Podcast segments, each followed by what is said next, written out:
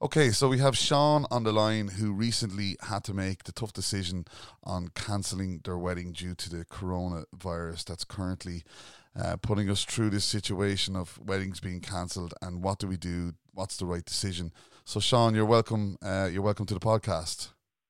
Thanks, Carl. Hey, yeah, it's been a, a crazy few days. Um, really all over the place. I, I, suppose we we really wanted to go ahead with the wedding, as you, you, you, can believe we've been planning this for a year and a half, you could say. Um, and partners, uh, fiance's family are actually from from Australia, so they're here at the moment, um, and a good few other friends that flew in.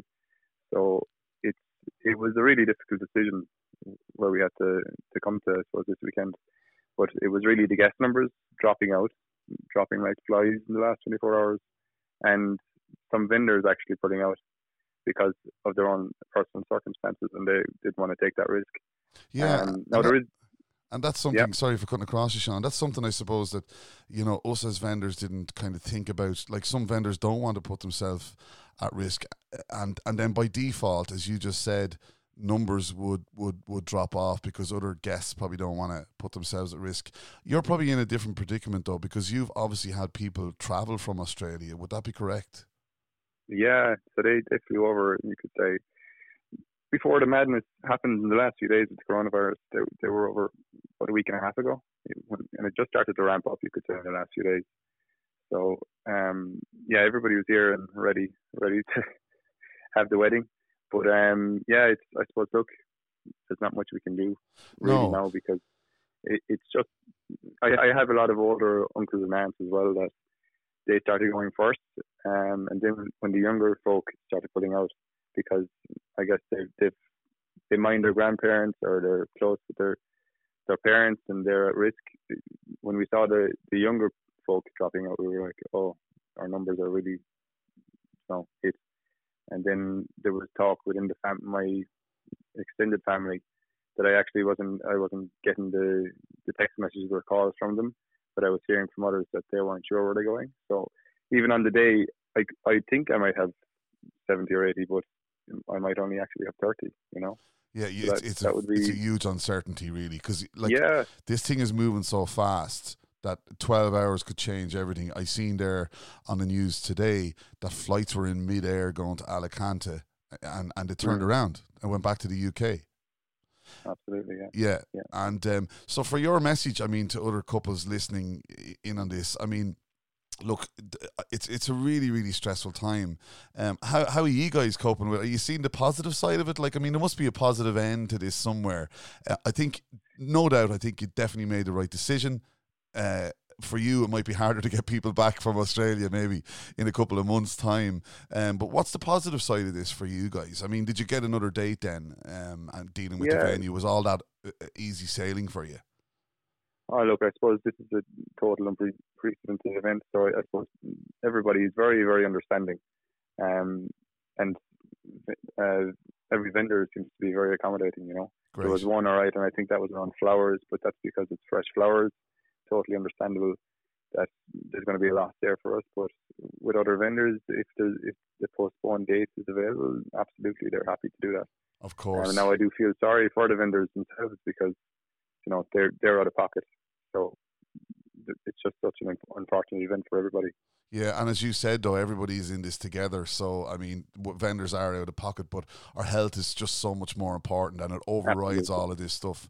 And I mean, look, yeah. extending it out an extra couple of months it's not the end of the world. But a lot of planning has gone into this, um, and obviously with your florist, yeah, I never thought about that actually because the flor the mm. florist would have put all the flowers together.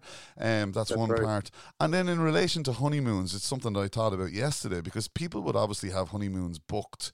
Um, yeah, you know, there's insurance and all that kind of stuff. Where does that go? You know.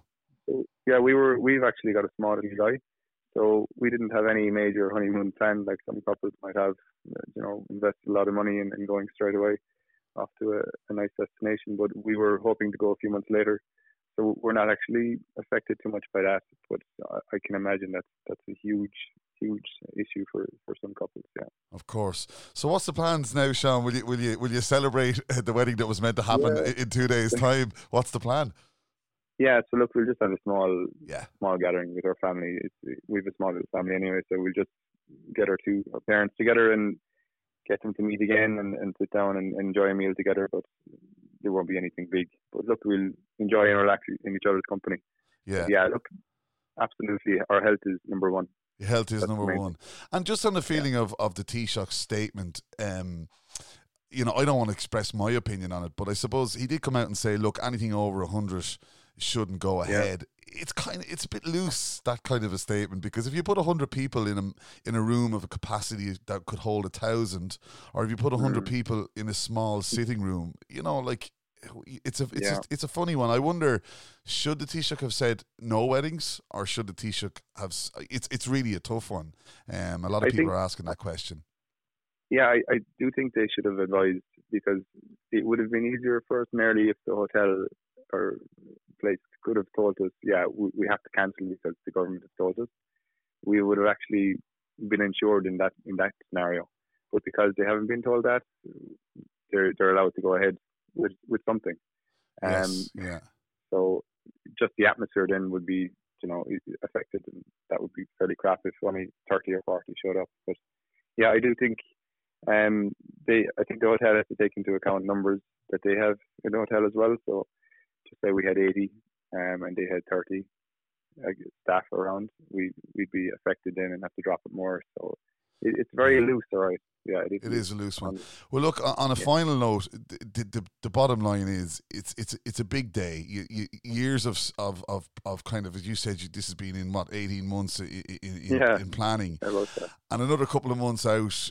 Like at the end of the day, to have a really great night, because I'd imagine people are going to be a little bit cautious, and if they did, or if they, if they felt that they had to go to the wedding, it just wouldn't be the same thing. And like you've been a breath of fresh air coming on, because I hope this now influences other couples to say, look, it's not so bad. What can we do?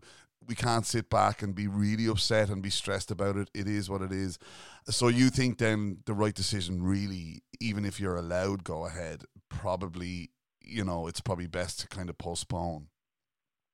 Yeah, I, look, it's a very difficult decision, but I, I do think in terms of the atmosphere on the day, it, it could very much be affected. Yeah. Um, yeah, and, and that's what there's things there that we'd have to compensate on on the day, and we would have been planning to have something that we really wanted. So look, I suppose just pushing it out a few months, we'll be able to get that, get what we wanted for the wedding. Um, and look, it's only hopefully the end of the year, maybe the start of next year, but we, yeah. we can have what we want, you could say. Yeah. Um, And, Look, and- I know people are really stuck to some dates. We're lucky in a way that we're we're flexible.